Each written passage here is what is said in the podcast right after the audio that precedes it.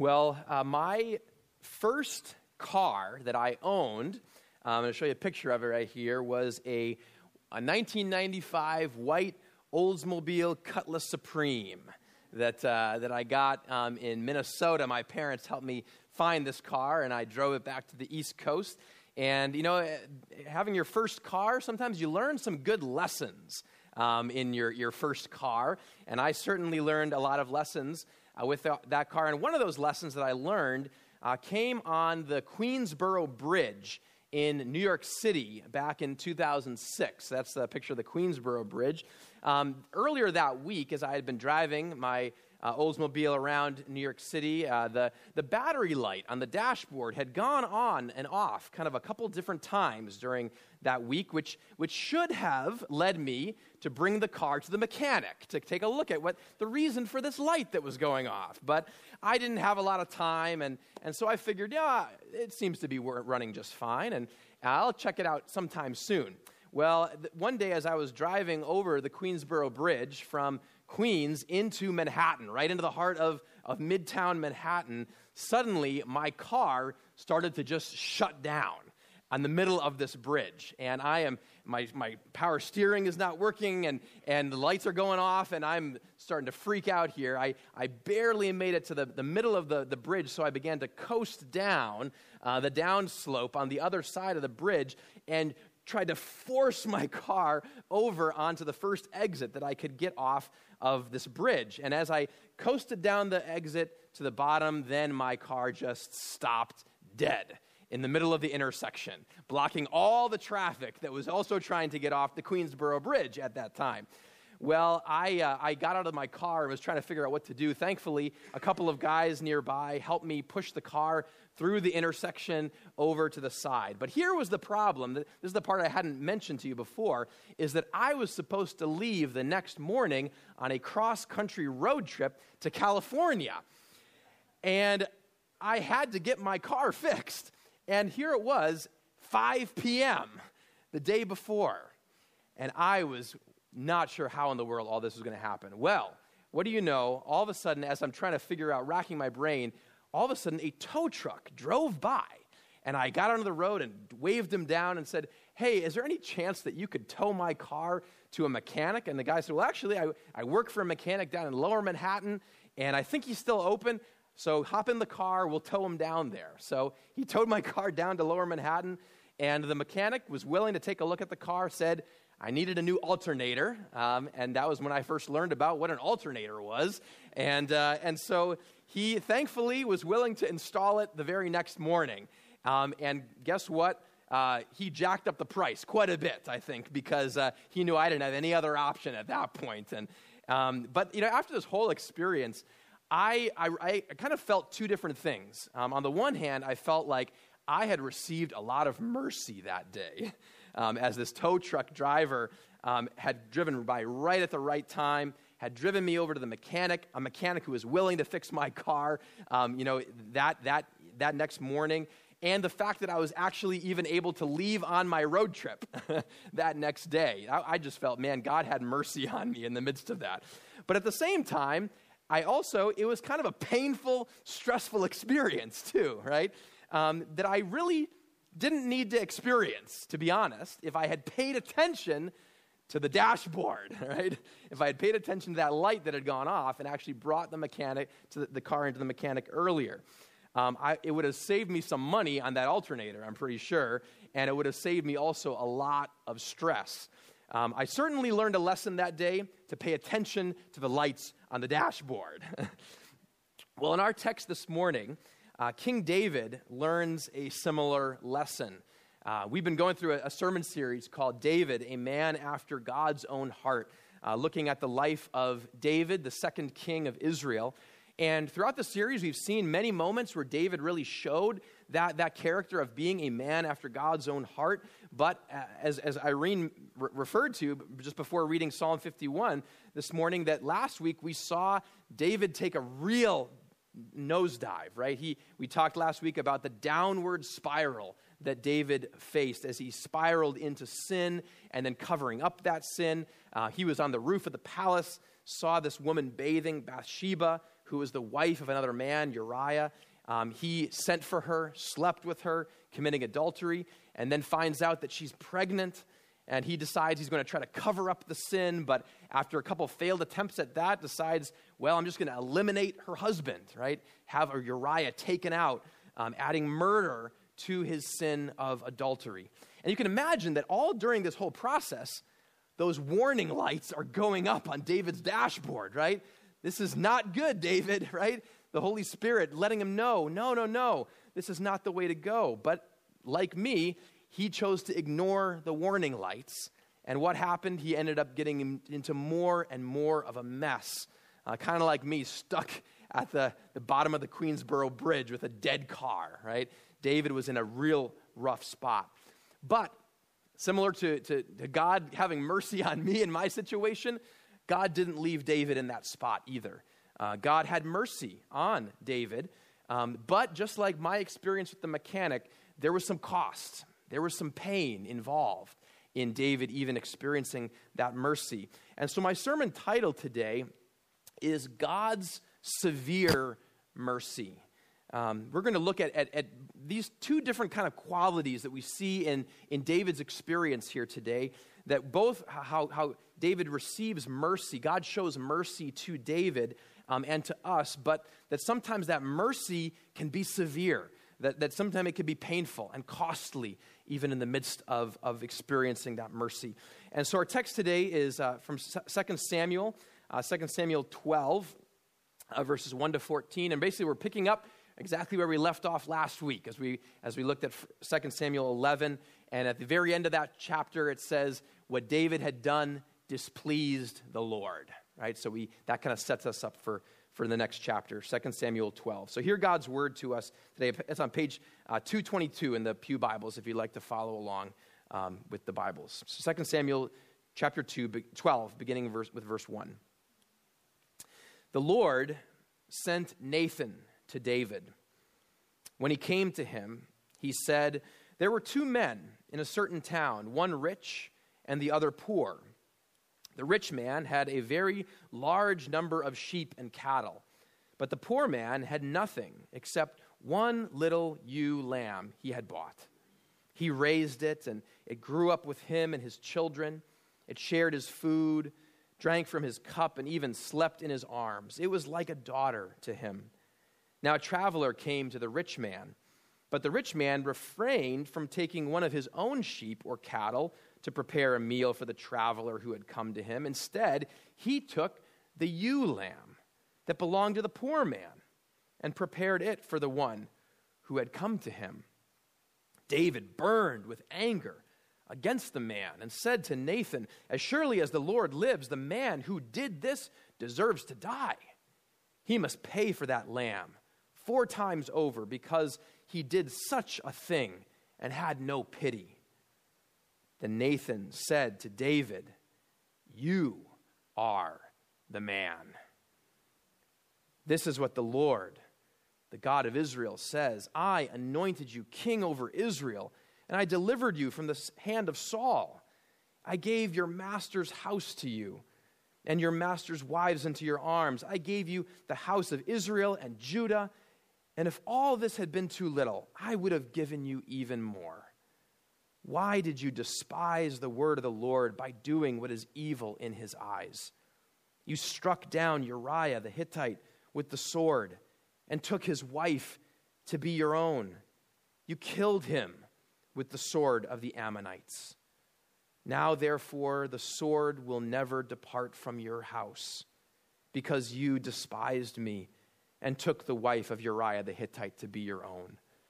This is what the Lord says Out of your own household, I am going to bring calamity upon you. Before your very eyes, I will take your wives and give them to one who is close to you, and he will lie with your wives in broad daylight. You did it in secret, but I will do this thing in broad daylight before all Israel. Then David said to Nathan, I have sinned against the Lord. Nathan replied, The Lord has taken away your sin. You are not going to die. But because by doing this you have made the enemies of the Lord show utter contempt, the son born to you will die. Let's pray. Lord, we uh, pray that, that you would um, open up this word to us today as, as we see this moment of confrontation that, with the prophet Nathan and David, and, and just as we study and, and think about what you were doing in the midst of this, God, you're showing mercy, but also experiencing the severity, Lord, of our sin, God, that you would just uh, speak to our hearts, God, and, and, um, and open our, our hearts to be soft to your word this morning. We pray in Jesus' name. Amen. As we look at, at um, again, these, these kind of two different elements of, of, of God's severe mercy in, in uh, this passage, I want to look at kind of three different ways that we see this. Uh, three different ways that we see that, that God shows this kind of severe mercy to David. And the first one is, is looking at God's severe mercy in confrontation. Sorry about the, uh, we're, ha- we were having some issues with the, with the, the, the uh, screen here, but that, so in your bulletin, there's a little insert that does mention it there. It says God's severe mercy in confrontation. If you want to follow along and take notes, you're welcome to do that. Um, so, so the first way that God shows severe mercy is through confrontation. Um, God is merciful by confronting David with his sin. But that confrontation is severe and painful for David. Um, so let's look at how we see both of those elements in, in this confrontation that happens in our passage. Um, we're not sure exactly how much time passed between um, David's act of adultery and then having Uriah killed um, and this confrontation by the prophet Nathan, but we know that at least it was probably about nine months, you know, b- b- between when that happened and around when this, this, this child was born. Um, and, and so during this time, though, you can imagine David feeling a lot of inner turmoil as this, is, as this period is going along. Now, on the one hand, he, he might have felt kind of some relief at thinking, well, maybe he's actually going to get away with this thing, right? Maybe it's not going to actually be made public. Um, but on the other hand, David was a man who had a sensitivity to God's heart. He did know God, right? And, and, and so he must have felt this guilt and shame at the sin that he had committed, which he was holding inside. And, and one of the ways that we might get a, a, glimpse into this is as actually from another one of the Psalms that David wrote, uh, Psalm 32, where he writes about the experience, the feeling of keeping his sins hidden. Uh, so in Psalm 32, verses thir- 3, to, whoop, 3 to 4, um, David writes, When I kept silent, my bones wasted away through my groaning all day long. For day and night your hand was heavy upon me. My strength was sapped as in the heat of summer. So it's very likely that David, even as he's writing this psalm, was thinking back on this period of time in his life when he was, was exactly experiencing this, right? He, he, he was silent. He was not confessing his sin, but he was feeling this groaning and this wasting away. He's in turmoil over this sin that he is not confessing. Um, you know, there's a classic work of literature that vividly portrays this, this, this kind of experience of the weight of secret, unconfessed sin. Um, in, it's an old novel from 1850, the novel The Scarlet Letter uh, by, by Nathaniel Hawthorne. Um, and I remember reading this, this book when I was in school. And, and the novel, it's set in, in Puritan New England. And there's a woman, um, Hester Prynne, who herself is guilty of adultery. And, and she's forced to wear this scarlet letter, this scarlet A on her as a sign of, of her shame that she's committed adultery.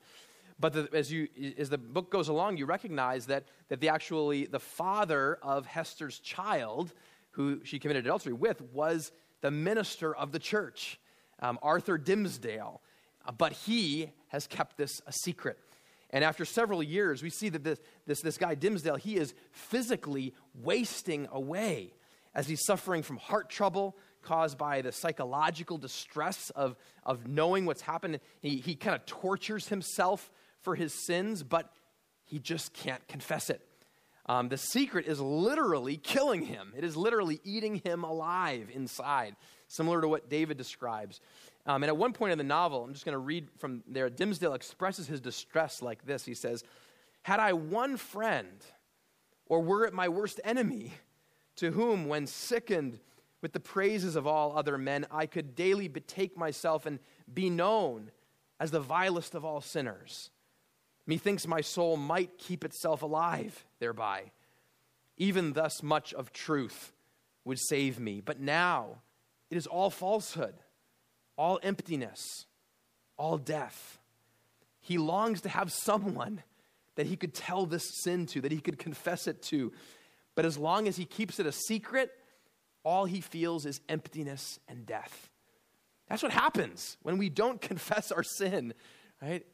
It, it, it, it eats us alive when we keep our sin concealed. And so here's the thing it is actually merciful when God confronts us with our sin. It is merciful to us because he wants to free us from that kind of an experience, like Arthur Dimmesdale, eating alive inside, right? God doesn't want us to be stuck in guilt and shame. He wants us to free, he, to free us from the turmoil of unconfessed sin.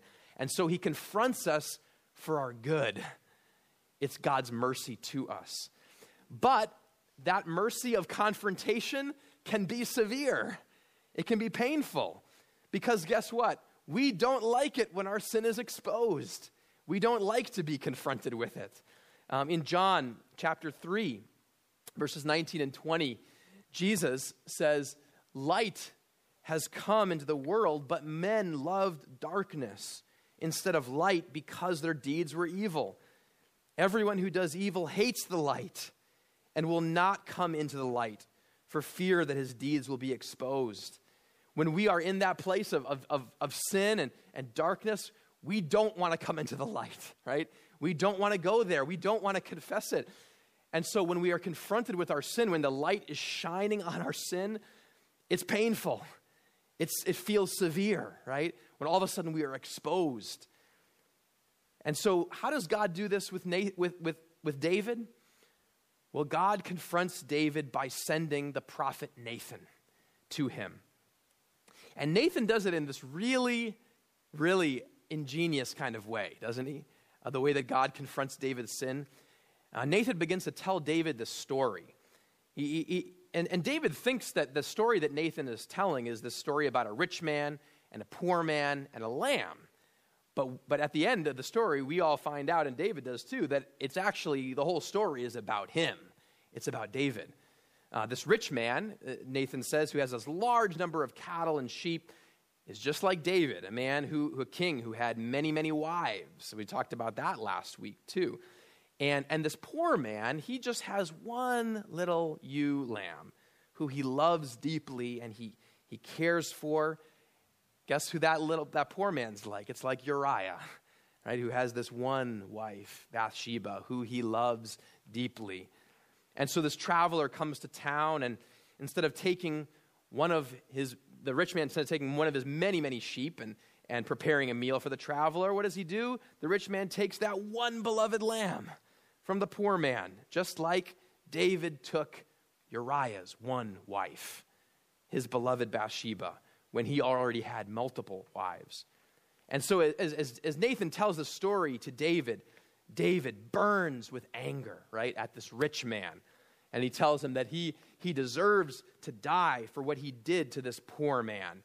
And at the very least, he should pour, pay for the lamb four times over. And then Nathan gets in David's face, right? And he tells David the most powerful, most convicting four words that David could have ever heard You are the man, right?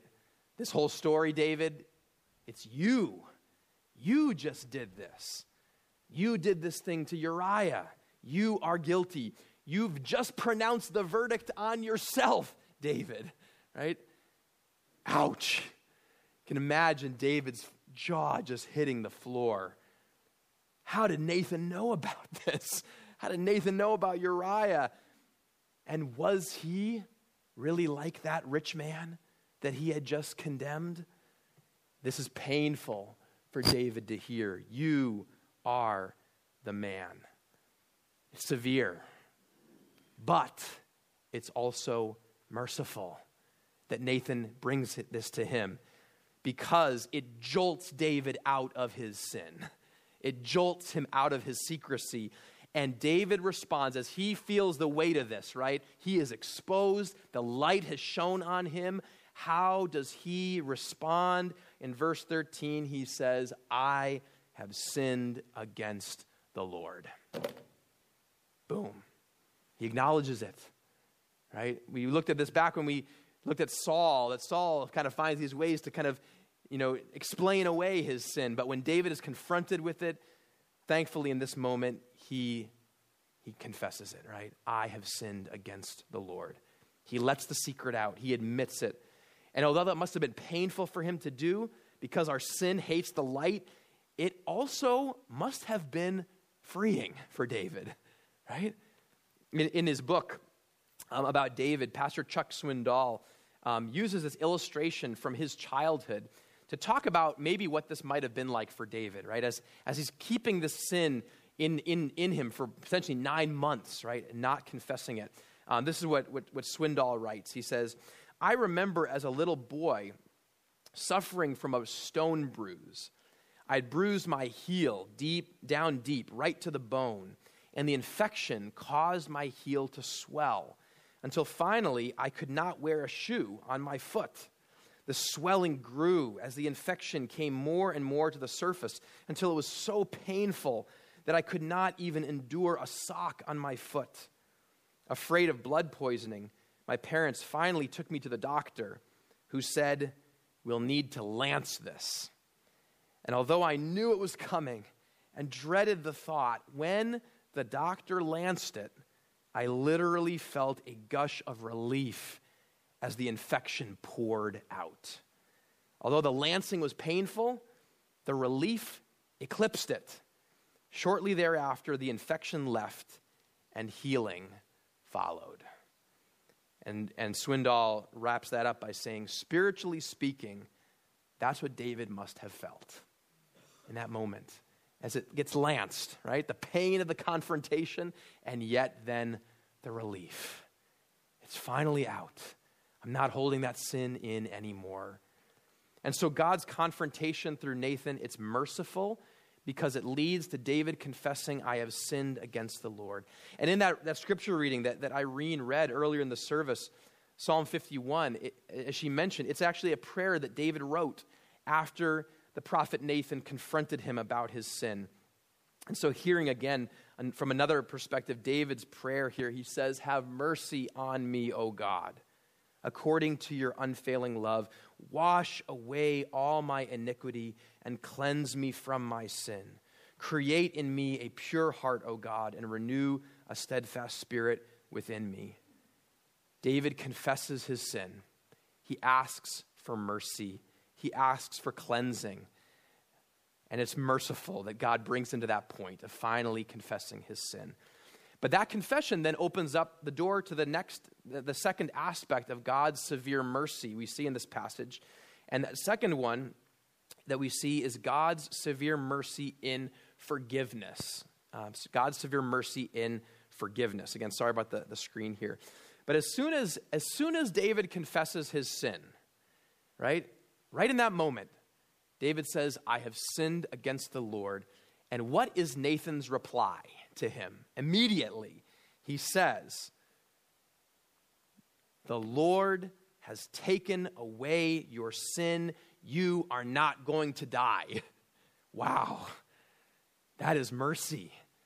That is forgiveness.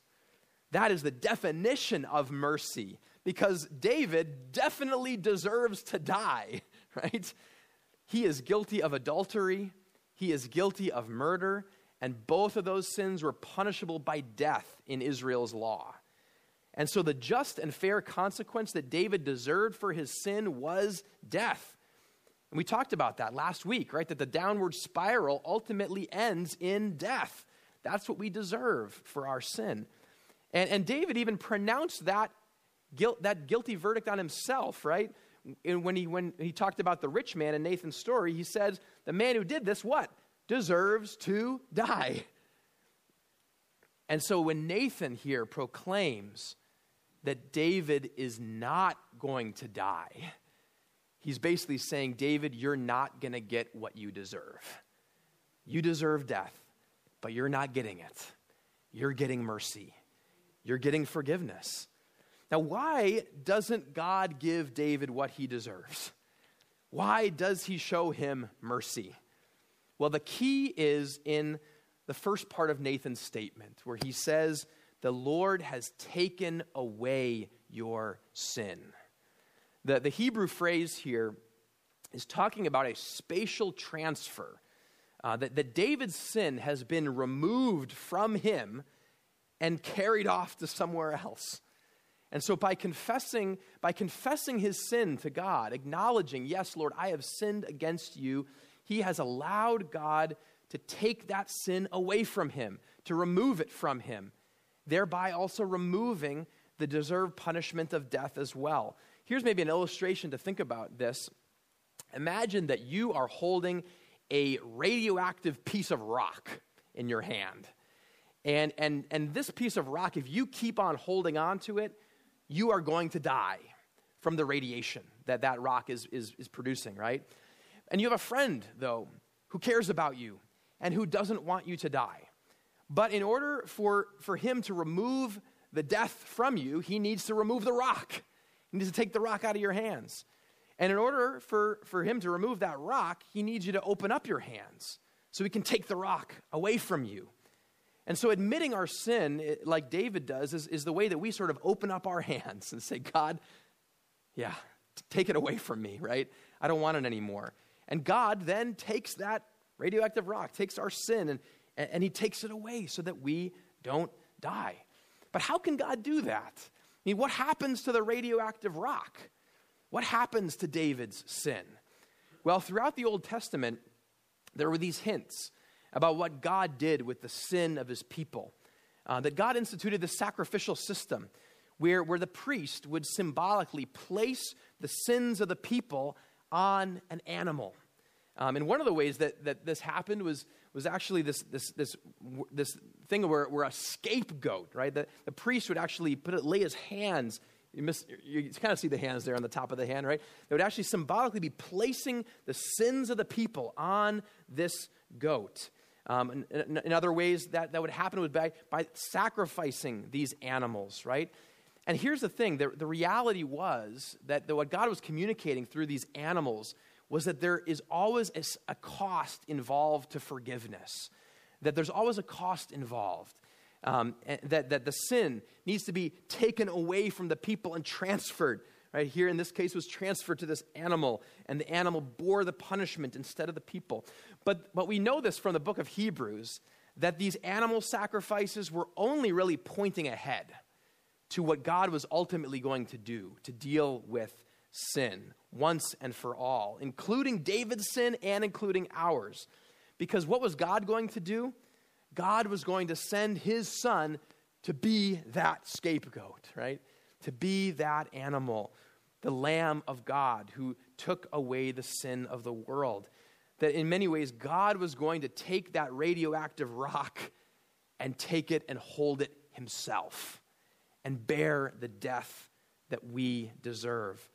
And that's what God did. Again, when he entered into our world and became a human being in Jesus, when Jesus died on the cross, that was what God was doing. He was bearing the cost for David's sin and the cost for our sin. He was bearing the sin of the world so that we could be forgiven, so that David could be forgiven. Jesus' death on the cross is another kind of illustration, is kind of like a pebble that's thrown into the middle of a lake. When that pebble hits the lake, ripples go out every direction, right? When Jesus died on the cross and that particular moment in history, ripples went out from the cross into the past to cover the sin of all those who had come before Jesus and into the future to cover all the sin that would come after Jesus, including you and me. He died, that pebble hit the ground so that it would hit, cover all the sin of the world. We, we read about that in that second um, scripture reading that Irene read from 1 John, 1 John 2 2, where it says, Jesus is the atoning sacrifice for our sins and not only for ours, but also for the sins of the whole world. Jesus paid for all sin past, present, future, the sin of the world. He was the Lamb of God, John the Baptist said, who takes away the sin of the world. David says, Nathan says to, to, to David, The Lord has taken away your sin. Ultimately, he took that sin away and placed it on his son, Jesus Christ, to pay for it in full. And so, so God's forgiveness, God's forgiveness is also a severe mercy because it is mercy, right, to us, but it is a mercy that has a cost. It's a mercy that has severity to it. It's mercy that was painful, but who bore the severity of it? Jesus did. He bore the severity of it on the cross. The pain and the cost is felt by God Himself. He takes the severity on Himself so that we can receive mercy, that we can be forgiven. So God shows severe mercy and confrontation, right, as he brings that sin to, to, David to bring him to a place of confession. And then he shows severe mercy in forgiveness as, as he pays for the sin, right, the severeness of, of what Jesus did for us, but then to show mercy. And I wish that I could just end the story here. I wish I could. But there's another aspect of God's severe mercy in this passage that we see. And the last thing that we see of God's severe mercy is God's severe mercy and consequences. Because there are consequences that come to David because of what has happened here. God takes away his sin. He tells him, David, you're not going to die. But then he also says there are going to be consequences for your sin. In, in verse 10, Nathan says, The sword will never depart from your house that something has shifted now, David, in your house. There's going to be this kind of violence and, and sword, There's, that things have shifted because of this. And, and he says, Out of your own household, I'm going to bring com- calamity upon you. And the hardest consequences in that the end of verse 14, right after he says, You are not going to die, David, he says, But the son born to you will die. You see, David, David's sin has both immediate and also long range consequences, painful and severe consequences. Now, I want you to, to, to, understand this, right? That, that these things are not God's punishment, eternal punishment for God, David's sin, right? God has taken away the, the eternal punishment that D- David deserves, right? But there are temporal consequences that result from David's sin here. And, and so why doesn't God take away those consequences? why doesn't He say, David, you're forgiven, you're cleansed, and, and guess what? There's, there's no problem, right? Nothing, nothing's going to come of all this. Well, ironically, the severity of David's consequences are also actually a part of God's mercy. They're actually a part of God's mercy to David, and consequences that we experience from our, our sin are also God's mercy to us. Let me explain why that is. Because sin, at its core, is destructive, right? It's like that radioactive rock. If we hold on to sin in our lives, if we keep on sinning, guess what? We're harming ourselves, right? We're hurting ourselves. It will harm us, it will eventually kill us if we keep holding on to it. And so on the cross, God took the punishment for our sin so that we would be forgiven. But in this life, we keep on getting tempted to take back that sin, take back the rock and hold on to it some more, even after we've been forgiven. And we're tempted just to keep on picking up that rock. And, and God wants uh, to keep us from the destructive nature of our sin. He doesn't want us to experience the pain, right, of, of choosing to go away from his, his desires. And so he allows us to experience sometimes the severe consequences of our sin to remind us that sin is going to harm us every time. And ultimately, it will kill us if we let it keep going. And so it's actually merciful for God to allow us to experience those temporal consequences so that we'll be reminded of how destructive sin is. And hopefully, it will wake us up, right? To say, God, I want to live in your life, right? I want to live in the light. I don't want to live in this way that's destroying me. It's kind of like how a parent disciplines and teaches their child. A child that never experiences consequences for their disobedience is going to end up one spoiled kid, right? And believe me, as a father, it is sometimes hard and painful to try to bring, to show my kids that there's consequences to their actions when they disobey, when they go the wrong way. It's, it's hard, but I know that by doing that, it's helping to teach them, right? That disobedience, it, it, it always leads to death ultimately, right?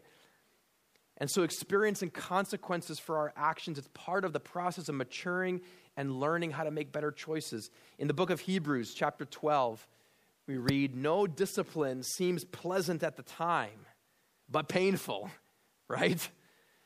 But later on, however, it produces a harvest of righteousness and peace for those who have been trained by it.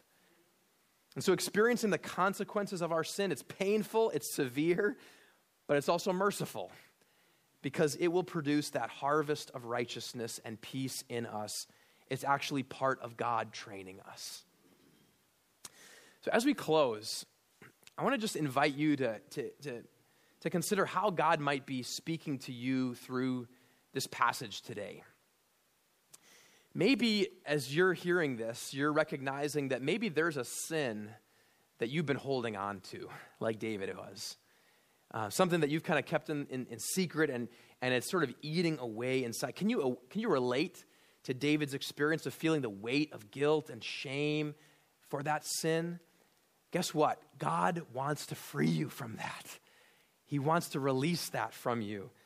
And so maybe you sense God confronting you today pointing out, like Nathan did, that you are the man, you are the woman. And if you feel that, that, that finger pointing out at you today, experience it not as judgment, but experience it as God's severe mercy. He's being merciful today by bringing you the opportunity to bring it into the light and confess it to the Lord. It's painful to be confronted with our sin, but it's actually for our good. It's God's mercy. So I invite you, if that's you, if you feel the Lord doing that, to just respond as David did I have sinned against the Lord. To just acknowledge that. To admit your sin, bring it into the light, and that is the way that we're going to experience freedom and release and forgiveness that we need. Again, as we read, heard in 1 John 1 9, if we confess our sins, he's faithful and just to forgive us our sins, cleanse us from all unrighteousness. And maybe, maybe someone here today, you're, maybe you're experiencing some of the painful consequences of your sin. You know, maybe, maybe you are feeling the weight of maybe some of those things that you have done in the past, and you're, you're experiencing the pain of that. And it can be easy to get angry with God when that happens, when we're reaping some of the painful results of our sin. But allow the pain that you may be going through right now to remind you that sin will always promise you pleasure, but in the end, it will always bring you ultimate pain. And so allow that pain to just drive you back to God, to, to come to Him for mercy, to come to Him and Lord say, Lord, bring healing to me, right? Bring healing in the midst of this. Give me patience and perseverance to walk through even some of the, the consequences that I'm experiencing. And remember, here's the note I want to, make sure that, that we land on at the end here to remember that no matter what sin you have committed in the past, no matter what secret sin you may be holding on to, no matter what consequences you may be experiencing from your past, all of that sin, Jesus has taken it upon himself on the cross, and he's paid for it in full. He died for that sin so that you don't have to. And if you confess that sin, you can know with confidence he's taken it away. You don't have to bear the punishment for it anymore because Jesus took it for you. And so, in, in, as, uh, I'm going to just close by, by reading from, from Psalm that, Psalm, that same Psalm, Psalm 32, where David talked about how it felt when, when he kept his sin inside, right? How he was just feeling this anguish. His bones were wasting away, his strength was sapped. But then he goes on to say what he did next. And so, hear this as we close. David says this Then I acknowledged my sin to you, and I did not cover up my iniquity. I said, I will confess my transgressions to the Lord. And what happened? And you forgave the guilt of my sin. Praise the Lord for God's mercy, his forgiveness. Let's follow David's example and experience that same forgiveness and freedom that comes as we do. Let's pray. Lord, we acknowledge that, that, that so often we do respond as David did initially when we sin, that we, we want to keep it hidden. We don't want it to be exposed. We think that maybe we can just get, get through this, Lord, and maybe no one will notice. But Lord, we know that, that ultimately the sin that is unconfessed, it, it, it's going to kill us inside. And, and we thank you for the mercy of, of your con- confronting word, God, the law that comes and confronts us with our sin the, the Holy Spirit that convicts us of our sin. We thank you even for people in our lives, like a Nathan, who sometimes comes and, and says a word and interrupts us and actually brings out, Lord, the fact that, that we need to confess something to you. And so, Lord, I pray that, that even today, if there's anyone here who's experiencing that conviction, God, that, that you would just give the, the, the mercy of, of them being able to just bring that before you, saying, Lord, I have sinned against you. Have mercy on me. Wash me clean, cleanse me. And we thank you, Jesus, that your response to that is always yes. I have taken away your sin. You will not have to die because Jesus has died in our place. And so, thank you, Lord, for your forgiveness and your mercy to us. And even in the consequences that we may experience from our sin, as David does, we thank you for the mercy in that too, Lord, that you would train us and teach us and discipline us to be able to see, Lord, that, that following your way is always better.